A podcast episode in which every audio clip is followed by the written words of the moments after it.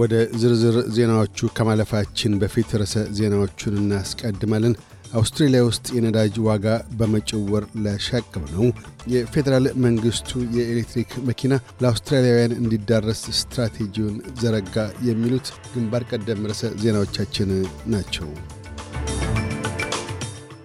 የአውስትሬልያ ነዳጅ ድጎማ በመጪው ወር ሲያበቃ የነዳጅ ዋጋ ዳግም እንደሚያሻቅብ ይጠበቃል። በአሁኑ ወቅት በመላው አውስትሬልያ ዋና ዋና ከተሞች የነዳጅ ዋጋ በሊትር ከሁለት ዶላርስ አልፏል።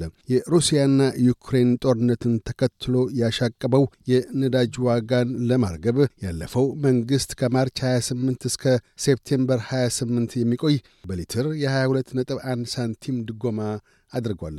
ምንም እንኳ የነዳጅ ድጎማው እንዲቀጥል የተወሰኑ ሰዎች ጥሪዎችን ቢያሰሙም የአዲሱ መንግሥት በጅሮንድ ጂም ቻልመርስ ግና የስድስት ወሩ ድጎማ ብቻ መንግሥትን ሦስት ቢሊዮን ዶላርስ የሚያስወጣ መሆኑን አመላክተዋል። በምርጫ ዘመቻ ወቅትም ድጎማውን እንደማያራዝሙ ለሕዝብ በግልጽ ማስታወቃቸውን አውስተዋል። የነዳጅ ድጎማው ሲያበቃ ቅናሽ የነበረው 22.1 ሳንቲም በነዳጅ ዋጋ ላይ ታካይ ስለሚሆን እስከ ዓመቱ ማብቂያ ድረስ የነዳጅ ዋጋ በሊትር ወደ 2 ዶላርስ ከ30 ሳንቲም እንደሚያሻቅብ የመስኩ ባለሙያዎች ከወዲሁ እየጠቆሙ ይገኛሉ። የፌዴራል መንግሥቱ በርካታ የኤሌክትሪክ መኪናዎች በአውስትራሊያ ጎዳናዎች ላይ እንዲሰማሩ ለመጀመሪያ ጊዜ ባካሄደው የኤሌክትሪክ መኪና ጉባኤ ላይ የነደፋቸውን ትልሞች አስታወቀ። በሚቀጥለው ወርም አስተያየቶች እንዲታከሉበት ትልሞቹን ይፋ የሚያደርግ መሆኑን የኢነርጂ ሚኒስትር ክሪስ ባውን ተናግረዋል። የ Volkswagen Australia managing director ፖል ሳንሰን እሳቤው የመኪና አምራቾች ኤሌክትሪክ መኪናዎቻቸውን ወደ አውስትራሊያ እንዲልኩ የሚያበረታታ መሆኑን ገልጠዋል። በተጨማሪም የፌዴራል አውቶሞቢሎች ኢንዱስትሪ ንግድ ምክር ቤት የመንግሥትን መግለጫ እንደሚደግፍ አስታውቋል። የአውስትሬሊያ ባንክ በበኩሉ ከ2025 ጀምሮ ለኤሌክትሪክ መኪና ምርት የሚውል የገንዘብ ድጎማ እንደሚያደርግ ይፋ አድርጓል። በመንግሥት ስትራቴጂ ንድፍ ውስጥ በዋነኛ መንገዶች ላይ በየ150 ኪሎ ሜትሮች የኤሌክትሪክ መኪና ኃይል መጨመሪያ ጣቢያዎች እንደሚቆሙ ተካቷል። በባሊ የቦምብ ጥቃት ጀርባ በፈንጂ ሥራ ተሰማርቶ የነበረው ግለሰብ የስር ቅነሳ ማግኘትን አውስትራሊያ ተቃውሞዋን አሰማች። ተቃውሞዋን ለኢንዶኔዥያ ያሰማችውም በዲፕሎማሲ ተወካዮቿ በኩል ነው። በባሊ የቦምብ ጥቃት በፈንጂ ሥራ ተሰማርቶ የነበረው ኦማር ፓቴክ ላይ ተፈርዶ የነበረው የ20 ዓመት እስራት ሲሆን እስር ቤት የቆየው የብይኑን አጋማሽ ብቻ ሲሆን ቀደም ሲል በነበረው ላይ ተጨማሪ የአምስት ወራት የእስራት ቅነሳን በማግኘቱ በጥቂት ቀናት ውስጥ ከእስር ነፃ ሆኖ ሊወጣ ይችላል።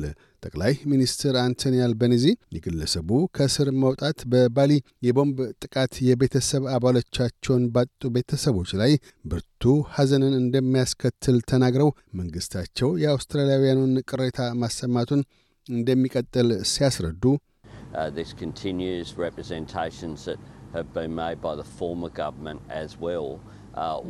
ባለፈው መንግሥት የተጀመሩት ውክልናዎች ይቀጥላሉ። ለግለሰቡ የተሰጠው ቀደም ያለው የስር ቅነሳ መራር ነው ብዬ አስባለሁ። የግለሰቡ ተግባር የአሸባሪዎች ተግባር ነው። የመንፈስ ሁከቱ እስካሁን ድረስ አብሯቸው ላለው የአውስትራሊያውያን ቤተሰቦች በእጅጉ አስከፊ ነው ብለዋል። በ2002 የደረሰው የባሊ ቦምብ ጥቃት ከ200 በላይ ሰዎች የተገደሉ ሲሆን ከእነዚያም ውስጥ 88ቱ አውስትራሊያውያን ናቸው።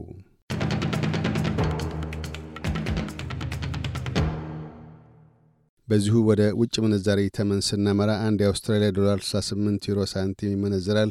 አንድ የአውስትራሊያ ዶላር 69 የአሜሪካ ሳንቲም ይሸርፋል። አንድ የአውስትራሊያ ዶላር 36 ኢትዮጵያ ብር ከ28 ሳንቲም ይዘረዝራል። ቀጥለን የነገውን የአውስትሬሊያ ዋና ዋና ከተሞችና የአዲስ አበባን አየር ጠባይ ትንበያ እናሰማለን።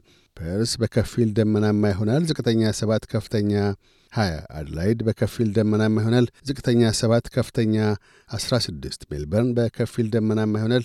ዝቅተኛ 4 ከፍተኛ 15 ሆባርት በከፊል ደመናማ ይሆናል። ዝቅተኛ 1 ከፍተኛ 13። ካምብራ ማሌዳ ላይ ውርጫማ ሆኖ ረፋዱ ላይ ፀሐያማ ይሆናል።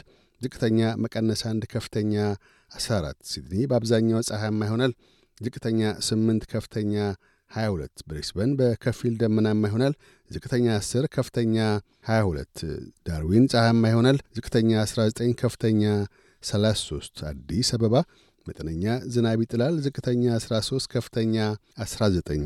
ዜናውን ከማጠቃላችን በፊት ርዕሰ ዜናዎቹን ደግመን እናሰማለን። አውስትራሊያ ውስጥ የነዳጅ ዋጋ በመጪው ወር ሊያሻቅብ ነው።